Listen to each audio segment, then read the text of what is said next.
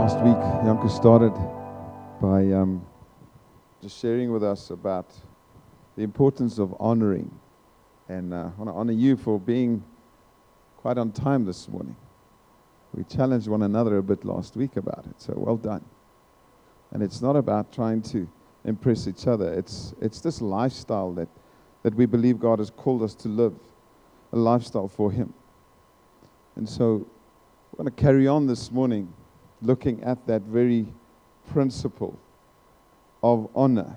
And um, I want to use the illustration just of what we saw recently. Those of you that were aware of it, and many of you may have been able to watch it or not, but there has been this royal wedding that took place a couple of weeks ago. And, and just the interesting thing that I noticed is how the queen was honored. And um, uh, looked up a few, a few, things of what they did to honor her, and they said there were primary, primarily five things that, that they did to honor her at the wedding, because obviously it wasn't her wedding, but still she's the queen of England and she needs to be honored. She was the last guest to arrive before the bride came in, so everybody had to get in and then the queen would come in. So she wouldn't be part of everybody, she would be the very last one that arrives um, before the bride came in. And um, she wore bright colors. She had this kind of green dress on, I can't remember exactly, but it was bright enough to notice. Because the whole idea is that people would notice and say, I saw the queen. Last thing that they want is that when the queen is there, that you can't see her and say, well, I never saw her. What part of the honor is that she can wear something bright, even on somebody else's wedding, so that she could be seen. Honor due to her. Um, Third thing that they did for her is that they gave her the best seat in the house. They gave her a, place to sit where there was no interference in terms of the view that she had of the bridal couple. And so nobody was allowed to sit in front of her. She had the second row seat, but nobody sat in front of her. She had an open view. She didn't sing God Save the Queen. She doesn't have to. It'll be kind of awkward, hey, to say, God save me, you know. Um, but the people sang this song to her. Another way in which she's honored. It's kind of like strange because I don't know about any other country in the world that sings about their leader. Imagine that, eh? God save Zuma, God save Zuma. Anyway, it's a good prayer to pray. He's no longer the leader, but anyway. Um, so another way in which she was honored. And finally, she was also honored at the reception, at the, at the moment where they had food to eat and everything, that when she finished eating, everybody else was supposed to finish as well and stop eating. Nobody's allowed to eat until the queen has stopped. After that, or after she's finished, nobody's allowed to carry on. So, tough on you. If you haven't had your prawns yet and the queen stopped eating her prawns, that's it, buddy, you've got to stop. Great way to honor people, isn't it? Um, and so it's kind of like strange ways for us when we look at these things, but this is how people often honor each other. The reality, though, is this, and that's the world that we're living in. If you don't know the Queen, there's no way you're going to honor her. You can take her to wherever in the world, um, and if she's not known by those people, and if you obviously don't come in with a whole brigade of whatever and make her presence real and announce it and tell the people who she is and what you're supposed to do to her, if you just bring her in and, and she's just one of the people, nobody will know that she is a queen, there are parts in the world where people won't know that she's a queen. Uh-huh. You can take her to many places in the world where she wouldn't be recognized or not known that there is such a thing called the Queen of England. And so, unless you know her, you won't honor her.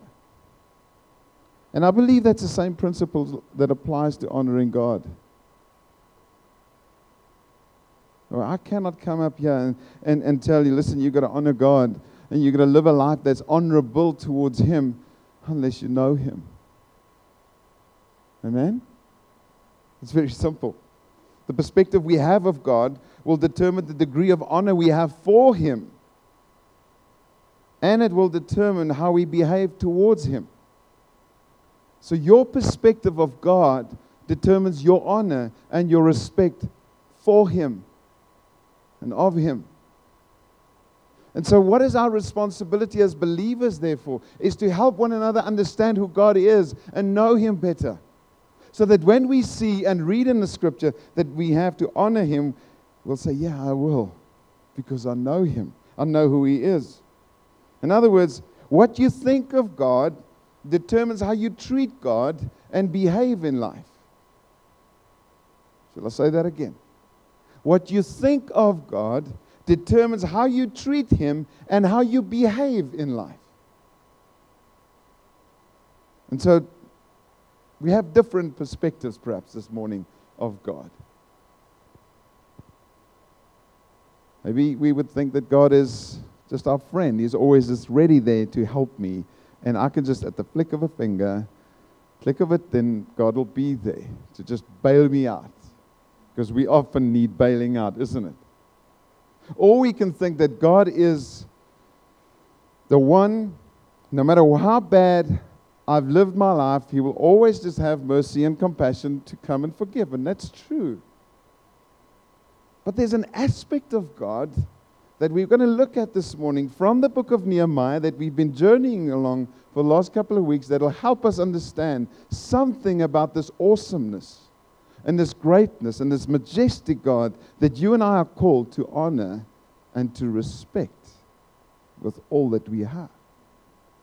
And unless we have that understanding with Him, then we'll, in a sense, play the fool with Him and say, God, whenever I need you, you come and help me. Otherwise, I'm okay. I don't need you. In my life, I can live like I want to live because I have my space. I have space for you when I need you, but otherwise, kind of leave me alone and I'll do my thing.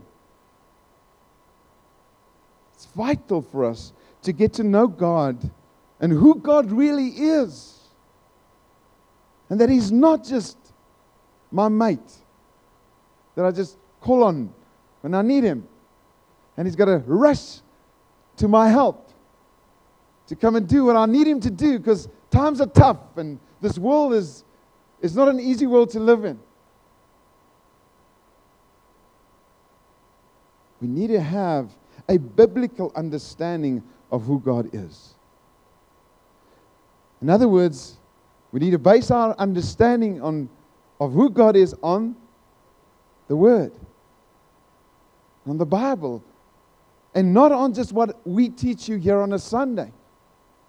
Because the 40 minutes or the whatever minutes we have to show you something from Scripture is, is often influenced by our understanding of who God is. And I do not know the fullness of God.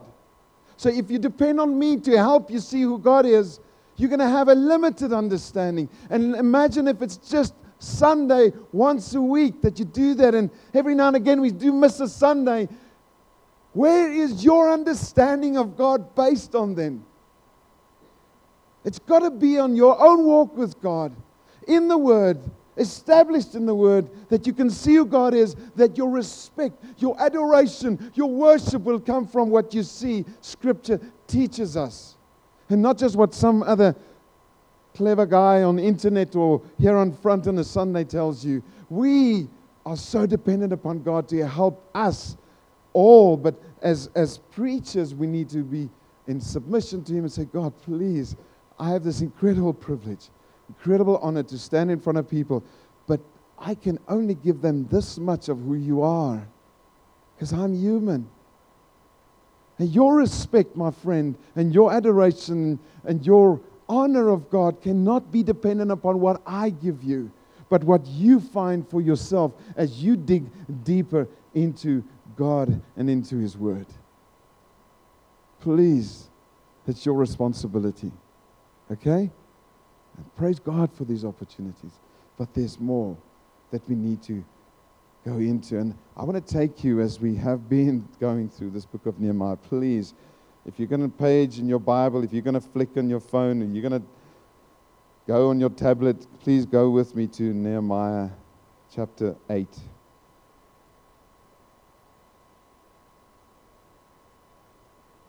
As we share on honoring God this morning, my prayer is that you will see some things from the lifestyles of these men and women in the city of Jerusalem that will help you and I understand that I need to honor God, but actually, what I, what I really need, I need to know God. because they saw something in God that made them act in a certain way.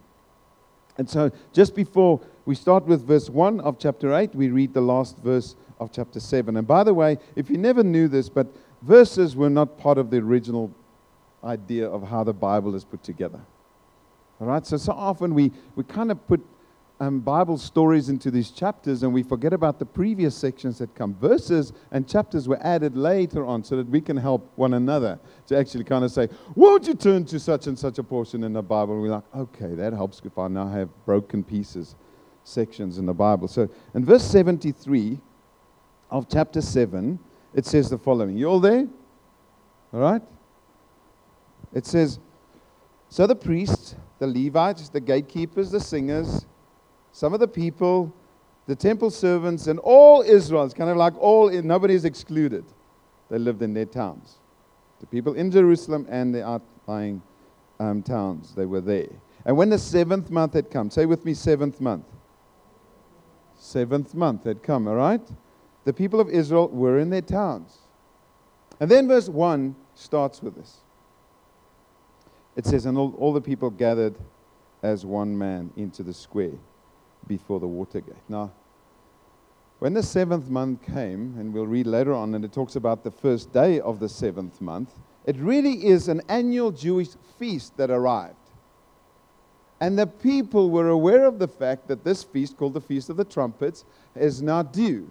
And although they were in the, in the outskirts and, and various other towns, and not just in Jerusalem, they realized that this was a time for us to celebrate and to come together. And we're not going to go into the detail of what the Feast of Trump is all about, but it was a time really of repentance, okay, for the nation. And you can go read in Leviticus 23, it refers to this particular feast. It was part of the philosophy, it was part of the lifestyle and the thinking to express their devotion to God. So now the, temp- the temple has been rebuilt in Jerusalem, the wall has been rebuilt in Jerusalem, and the people understand that our dedication, our devotion to God still needs to carry on. We've been through a time where it's been quite chaotic. We've kind of lost a little bit of a focus. Things have kind of got together again. And now the time arrives where we need to gather as one man to worship the Lord. And see what it says in verse 1. They gathered, and it says they told Ezra. Now, Ezra is a priest or a scribe that before Nehemiah returned to Jerusalem, he came, a couple of years before him. So now Ezra arrives on the scene. We've had Nehemiah predominantly throughout the few chapters up to now. And it says, and they, say with me, they. Who are they? Anyone? The Israelites. Correct. So they told Ezra. So Ezra is a leader, all right? He's, he's a priest. And, and it says they told Ezra, the scribe, to bring the book of the law of Moses that the Lord had commanded Israel. So the people are asking and actually telling the leaders, this is what we want to do. There's something in their hearts that recognize this is the time of the Feast of the Trumpets, and we're not going to actually wait. Maybe Ezra would have called them together. We don't know. But the point is this there was something in their hearts that wanted to honor God, that at that point in time, they called the leader to say, We want to honor God. Come on, bring the book of the law. But this is the point. There was something intrinsically in them that said, Hey, we want to honor God. I love that. It's kind of like we, we, we have incredible leadership principles that we've been taught over the years that it says, unless there's a leader, nothing works, and everything hinges on leadership, and, and we need leaders. We need to raise up leaders. We, we need to work through leaders. But how's this? The people come. And before the leader can even say, let's get together, the people come and say, we want the Word of God to be read. How amazing is that? Kind of like the, the shepherd is saying, Man, these people are so keen serving God. It's just incredible. My job is so much easier when the people aren't begged and almost forced and, and almost for, you know, forced into a let's have a moment about the things of God. The people do it. And so you know where I'm going. Uh-huh. we all have a devotion to God that should be unlocked, not by just leaders and people inspiring us towards it, but by your decision that you make in your own heart, your own initiative that you take to run hard after God. And not to blame, well, the leaders didn't do it, so I'm not going to do it. Or our leaders are living in such a way, let's. No, it's your call, my call. I cannot live with an excuse that says, my leader didn't or my leader did, therefore I did or did not. There's a devotion to God that each one of us need to live with that is, that is not dependent upon what others do, but it's something that I live with and I'm passionate about. It's a brilliant scripture that they gathered out of their own. And then the third thing we see here, as they gathered, it says, reading on, so Ezra the priest brought the law before the assembly, both men and women, and all who could understand what they heard on the first day of the seventh month. That's the first day of this feast that now approached. And in verse 3 it says, And he read from it facing the square before the water gate from early morning until midday in the presence of the men and women and those who could understand. All right, you know where this is going?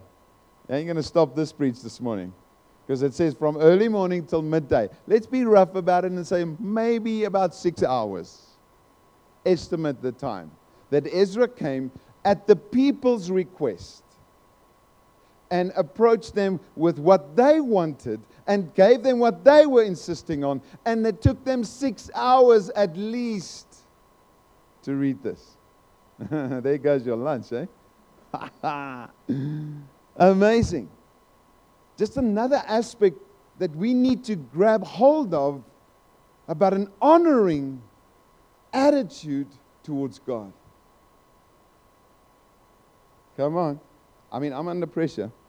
I got to watch my time, yeah? Because that's just how we try to do it. But how do we how do we establish a lifestyle of honor towards God if the things of God are always jammed into short spaces of time? Don't worry, I'm not going to preach until ever, forever today. I'm just trying to challenge us about the concept of my view of God determines my respect for God and my respect for His Word. If my view of God is limited, friends, then the time that I spend in His Word is limited if there's an absolute dedication to Him that says, I cannot live without Him, then my dependence upon Him and the, and the value that I get from His Word is influenced by my perspective of Him. For sure. And we see people here being willing to stand for six hours. They stood. We'll see it just now. No one forced them to be attentive. It said, from early morning until midday, and the ears of all the people were attentive, it says there, to the book of the law. Hey, now listen, we've got our kids to get to, and we've got this thing to sort out, and we, and all these things, and now there's, hey, God's word is being read. There's an honor towards God that I want to establish in my life. I'm going to live by that. We need, we read further on, it says, verse 4 And Ezra, the scribe, stood on a wooden plate, on a wooden platform that they had made for the purpose. And beside him stood Mattithiah, Shema, Ananiah, Uriah, Hilkiah, and Maaseiah on his right hand, and Pedaiah, Mishael, Malchihai, whatever, Mashum, Hashbaddanah, Zechariah, and Meshullam on his left hand. It's amazing that the moment when, when Ezra stood up, he had all these people with him. He had seven on the one side, he had six on the other. Is it possible that the weightiness of the word and the importance of the word was why they had so many people up there in the front? And that the honor that we extend towards God was something that other people also wanted to establish in that moment, because those are other priests and Levites with him. Those are the people that's supposed to, to teach the people the word. Was it that they all came and said, The people want to honor God? We too want to honor God. We want to create a moment where together, collectively, we all say, God, you're good, you're great, and we all stand in unison and we agree together that this is the right way we want to live. And how, and what a challenge would that not be for us as people of God and say, God, collectively, we all stand together. And we have different backgrounds, we have different understandings of the scripture, but we have one heart. We say, God, we want to collectively live for your honor. And whatever it is that you ask of us, collectively, want to say yes, because individually, I'm ready to do it. Why do we suddenly have names that appear? God would say, hey, it's, it's a corporate thing, but it's also an individual thing. Where each one of us, by name, are called upon to honor God. Elsewhere, we see men and women stood. Now we see names, individual names. And would you be prepared that your name be added to that list? To say, I'll stand. And it's not just the moment that I stand for. Oh, I saw, and we took a picture. I stood that day, and praise the Lord, my name was taken. But Jesus often would challenge people with, Your hearts are there, but your lips over here.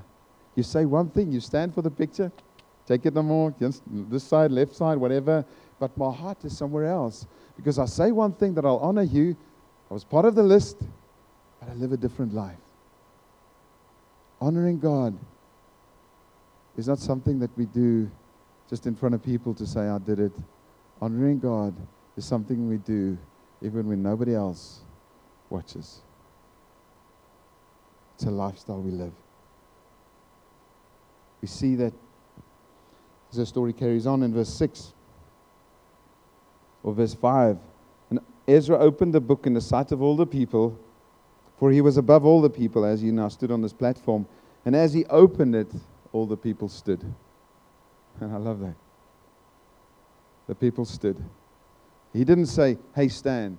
There was a recognition. This is God's word. But it wasn't the physical thing that made them stand, it was who it spoke about, it who it was pointing towards, and it was God. And as God's word was read, people are like, hey, hey, this is about God. I got to recognize that He is God and I'm not. And my life is absolutely dependent upon Him. And I want to live in absolute humility and surrender before Him. And so I stand. And so I stand. And I love just how it carries on and, and to a different posture. Let's look at the next one. If we carry on, says in verse 3, uh, 6 Now Ezra blessed the, the Lord, great God, and, and all the people answered, Amen and Amen. What does that mean? They were in agreement that Ezra was saying, God, you're great and we bless you and there's no one like you. And the people go, Amen. Amen. That's true.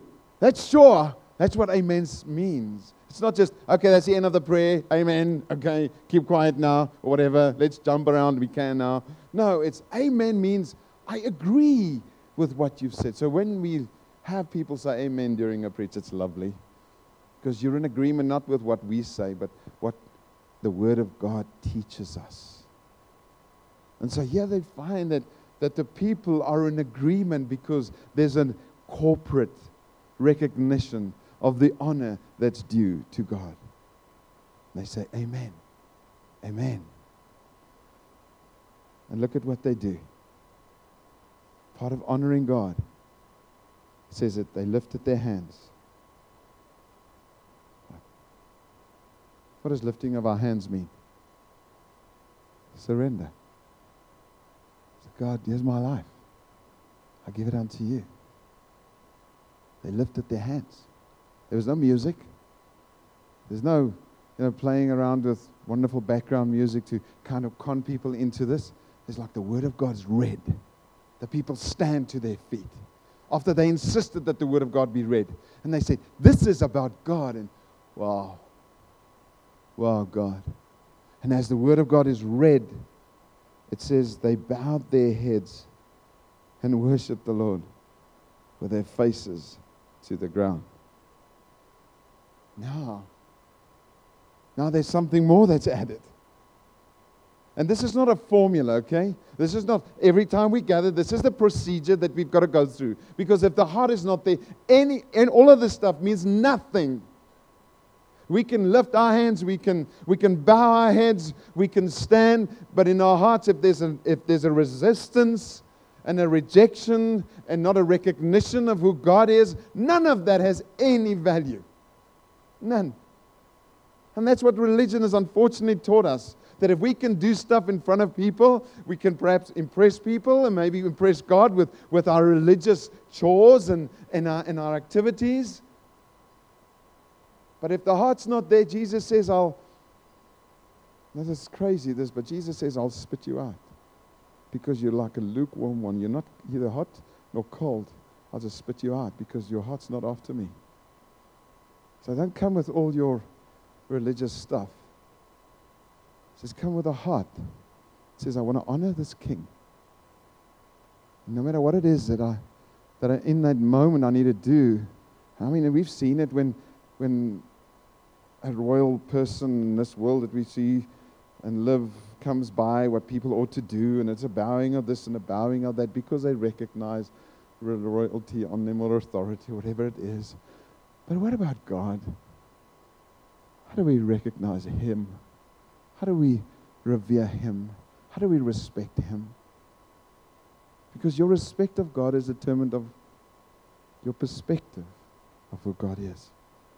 And it seems like the Israelites at this time understood something of God. And they bowed down. Amazing that God knew value and the impact that bowing down to something has, because in Exodus 20, verse 5, part of the law, he says, You shall not bow down to any other God but to me. And bowing down to something or to someone indicates your huge admiration, your huge respect for that. And I believe that the absence of bowing to God or honoring Him, so listen to this, that the absence of bowing to God or honoring God can lead us to the bowing down or honoring something else because intrinsically, again, we are made to worship. You and I are created to worship. If we don't worship God, if we don't bow down to Him, we're going to bow down to something else. That's the reality. And people say, well, you know what? I, am not really into this Christian stuff, but I'm not really into other stuff either. Well, you can't be. It's not a gray area. It's either we worship God or we worship something else or someone else. Man was made to worship. And if it isn't God, the only real God, the God of Abraham, Isaac, and Jacob, the God who gave us his son, if we don't worship him, there will be something else that we bow down to. And there will be something else that we have respect for more than God. And we've got to challenge one another about those things as believers, even, and say, How is your worship to God this morning? How do you bow down to God, the only God that there is? And are there areas in your life where you're bowing down to some other God? And is that God taking up more of your the adoration and the respect that you ought to give to God? Whatever we are bowing down to will have the greatest influence in our lives. It is that thing that determines how our lives are lived. Whatever you and I are bowing down to, and I pray that it is God, the only God. But if it's any other God or any other thing that's more important than God, that thing will have the greatest influence in your life because you respect that most than anything else. The loudest voice in your life will get the greatest response from you. Whatever you're listening to most, not just listening as in music, but listening, adhering to, um, acknowledging in your life, and giving time and space for in your life. Whatever has the loudest voice in your life is the thing that will have the greatest impact in your life, and you will give the greatest response to. If it's God, praise the Lord. Keep on letting that become louder and louder. The Word of God, for instance. There's an incredible scripture that I, that I came upon just in my devotions this last week that I want to share with you from 2 Peter chapter 2, verse 19. And um, there's a lot more in this verse, but just the latter part of it says, For whatever overcomes a person, to that he is enslaved. Whatever overcomes a person, to that he is enslaved. Some translations will put it this way People are slaves to whatever has mastered them. Or a person is a slave to whatever he gives into. In other words, whatever has strongest influence in your life is a thing that controls you. May it be God, but if it is disappointment, if you've given in to disappointment and that you will never succeed, and you just accept that about yourself, that's the thing that has overcome you. And you are enslaved to that, my friend. And you give recognition to that more than anything else. If, if your program and your busy lifestyle and all of these things that we are involved in and everything that we have to do so in, uh, overcomes us that I don't have time for anything else. That's the thing that we ultimately could be enslaved to. Come on. Whatever takes all of our time, all of our devotion, all of our attention, could possibly be the thing that we recognize the most in our lives. And God says, I want you to recognize me, just as we see here the Israelites do, did. Who you are, who you are serving at the moment in your life, at this very moment, is that which has greatest influence over you. So, our respect for God, if He has limited influence in our lives, if we are not overcome with His love and His incredible grace towards us, if He is not the one that has most say in our lives, then we'll have little reverence and honor that we bestow towards Him. Come on. If it is something else, we will give more time and respect for that. Amazing that it carries on.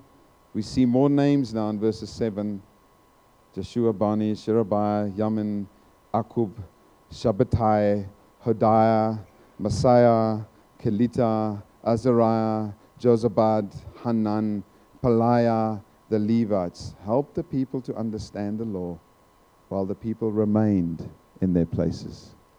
Look at that word remained. They've been together, they've listened to the word, they've stood, they bowed their heads, they lifted their hands, they've been hearing this word read. Much of it they didn't understand, as many of us don't, because we've got to go back to it. But here we have Levites that are amongst them doing what? Helping them to understand what they've just heard and been listening to. And the people remain to say, I need a better understanding. I don't know what was read. I don't understand it. And therefore, I just throw it away. No. I remain in it because I need to grow into it more. And I cannot just say, Well, I don't understand the Bible. It is too difficult for me. It doesn't make sense. How many of us have not said that? And we probably will, will keep on saying that. It's not wrong to say it, but it's wrong to stay there. Don't just camp at the place that you say, I don't understand this. Here we have people, out of their respect and honor for God, they said, I got to know more about this God. I don't understand fully what was read. But hey, come on. Kelita, a bunny, a yaman, Akkub, come on, guys. Come help me. I don't understand. I don't know what it was actually even referring to. I don't have a clue. But would you help me? talks about communities working together, talks about the simplicity of us discipling one another and getting together and sharing life and sharing from Scripture and making it real. Because, yeah, it doesn't always make sense, but it can. So it's not a mystery that we'll not understand ever. And why is it that we not rely on the Holy Spirit that says, I've come to guide you into the truth and help you understand it better? Again, we don't have an excuse. And, and that's why if we remain in this, our understanding and our perspective and our viewpoint of God will increase so that the respect due to Him will grow. Ultimately, we have a responsibility to grow in these things. So, what I want to ask you is your current view of God. Because that'll determine how you honor or dishonor Him. Your current view of God, your viewpoint, your opinion will enable you to either have respect, perhaps little respect. I trust that it won't be disrespect but that our lifestyles will be based from God, you're God, and I want to honor you, I want to live a life that is completely devoted to you. We have beautiful examples in the Bible where men and women lived with that kind of an attitude. We, we've been paging through some of it, yeah, in the book of Nehemiah, chapter 8. We have plenty of examples among you of how people are living incredible, honorable life towards God. Just saying, Jesus, my life is not my own. I'm going to live for you. The way that they, how people give of themselves, while they, how they would not, in the face of onslaught, give in to sin and temptation and say, By my God's grace, I will stand against this. Like David said to Goliath, You defile this God of mine. I will not allow that to happen because my honor and my respect of God is going to cause me to take you out, Goliath. I will not allow you to do that. And please don't go do that in the streets this week. But this is the kind of lifestyle that God calls us to. Say, God, I respect you. I honor you. I want to dedicate my life to you. Nothing is too big when asked to give. Nothing. An amazing friend. He lives out at um, in, in Kai pastor that I met years ago. And he's just an amazing guy. He, and he, I know a little bit about the financial situations out in the rural area. I've been to many of their homes. But he's decided to, to send me EcoCash to the value of $13 every so often. Just because he wants to give and support what Sumin and I do. Like, God, yes, it humbles me. It humbles me incredibly something in his heart that said, I want to honor God this way by giving this to someone. So every now and again, I get this message $13 was, was deposited into my, transferred into my EcoCash account. Oh, Jesus, this is so humbling, but so amazing. There's a man in a very simple way. Before we, we left from from the Czech Republic a couple of weeks ago, um, Janko and I, and our trip there. The one place that we were about to leave early on that Saturday morning, um, we were about to go to our car, and, and we heard that this one of the elders from the church wanted to quickly see us before we, we could leave. And he came around rushing in there with his van and, and his four children, and all of them small. And, and obviously, we had to make an effort to get them all out on a Saturday morning. And, and he arrived there and he, he just wanted to say goodbye. And he gave me this envelope and he said, Please, Please take it to somebody in Zimbabwe. This is something I want to give. Like, oh, it's incredible. You know how people, out of a, a sincere respect of God, would go beyond themselves to sow into other people's lives. And I love that. And I want to encourage us as a church to live this way. That we will get to know God more not get to know more about God only, but get to know God more. That as we get to know Him more, our respect for Him will grow. And that whatever He asks of us, we'll say, Jesus, I don't care what it is, because you are more important than my will. I prefer your ways than my own, so that you will be honored, God, above all. And that whatever it is, Lord God, that I need to do and, and sow into other people's lives and, and make available and, and change attitude about how I should live and, and treat others differently because you expect this of me, I'll be prepared to do it because you are God. And you can ask me anything. And I'm willing to live this way. I want to ask you, King City Church, let's live honoring God with an absolute sincere desire in our hearts that He is priority in our lives and that nothing that He asks of us is too much. And as we prepare ourselves for communion right now, maybe the musos can come to the front, I want to ask you that this morning, as we stand around that table and we break of the bread, which speaks of the body of Christ that was broken for us so that we could be forgiven of our sins and, and, our, and, our, and our brokenness in our lives could be made whole again and, and that sins could be forgiven. As we drink of that cup, we recognize that this is what Jesus has done. There's nothing special in those elements, it just speaks about what Jesus had done for us. But that we would prepare our hearts before we go. And that at you this morning, friend, I'm being very serious, because Paul writes to us in 1 Corinthians um, chapter 11. He says, if you break bread, and you do it in a dishonorable way, he says, why don't you just check your hearts first?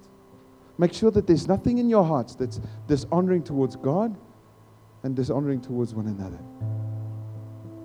And that unless you feel at liberty about your heart and where you are, and that God, I'm not perfect, but I I don't live in a willful sin towards you. I'm not rejecting you. I'm not disobeying you. And I'm not being harmful towards somebody else. I can come and I can partake of this. This is open for anybody. We don't limit it to people from King City Church. We just say you've got to have a relationship with Jesus, understanding what He has done for you. But on top of that, the Bible says, check your heart. Just check your heart. Because this is a moment for us to, to put into practice what we've just been speaking about that we want to honor God. And if you feel that there's something in your heart that, that keeps you from coming up and saying, Jesus has forgiven me for my sins and He's, he's helped me to become whole again, but I'm actually walking around with sin in my life and I'm not allowing Him to break my heart and to repent of it, how can I partake of that? I'm a hypocrite, the Bible would say. And so I'm coming across a bit strong this morning. But I understand that there's a value that we need to live by, and that is respecting God above our own preferences, our own feelings, and above our own sins. So, God, this morning, I thank you, Holy Spirit, that you help us not to play the fool with you that God, you've called us to stand. Not a physical thing, first of all, but a stance we take that says, I want to live for my King. And I don't care what people would say, but I'm going to stand for Him. And I'm going to honor Him with a lifestyle that, matches the words that I express. And I stand to honor you. I stand, no matter whether, even as Job, through that song that we sang earlier on, stood and said, I don't, I've lost so much, but I will not give up praising my King. I stand. I stand. This morning, Father, as we prepare our hearts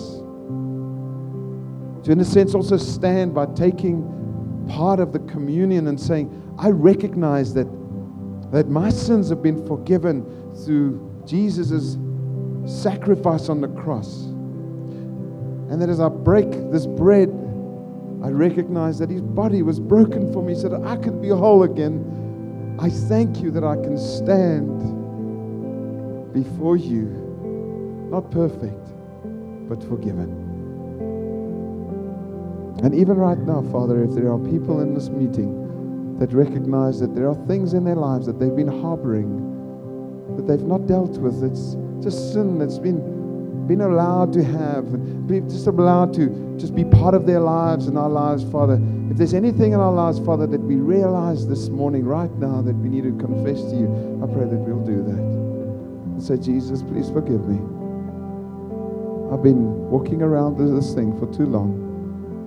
I repent of it. And if I need to go from here after this meeting and I need to go make right with people, I'll be prepared to do that.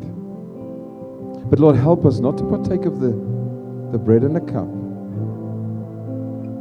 with a falseness in our hearts that's not prepared to say, I honor you. So this morning, Father, I pray right now as we as we break bread together and celebrate what Jesus has done for us, that there will be an honor to you that will flow. Just an honoring of God an honoring of God, an honoring of you, Jesus. Thank you, Father God. We bow our heads before you. We say, Jesus, you are King. You are King.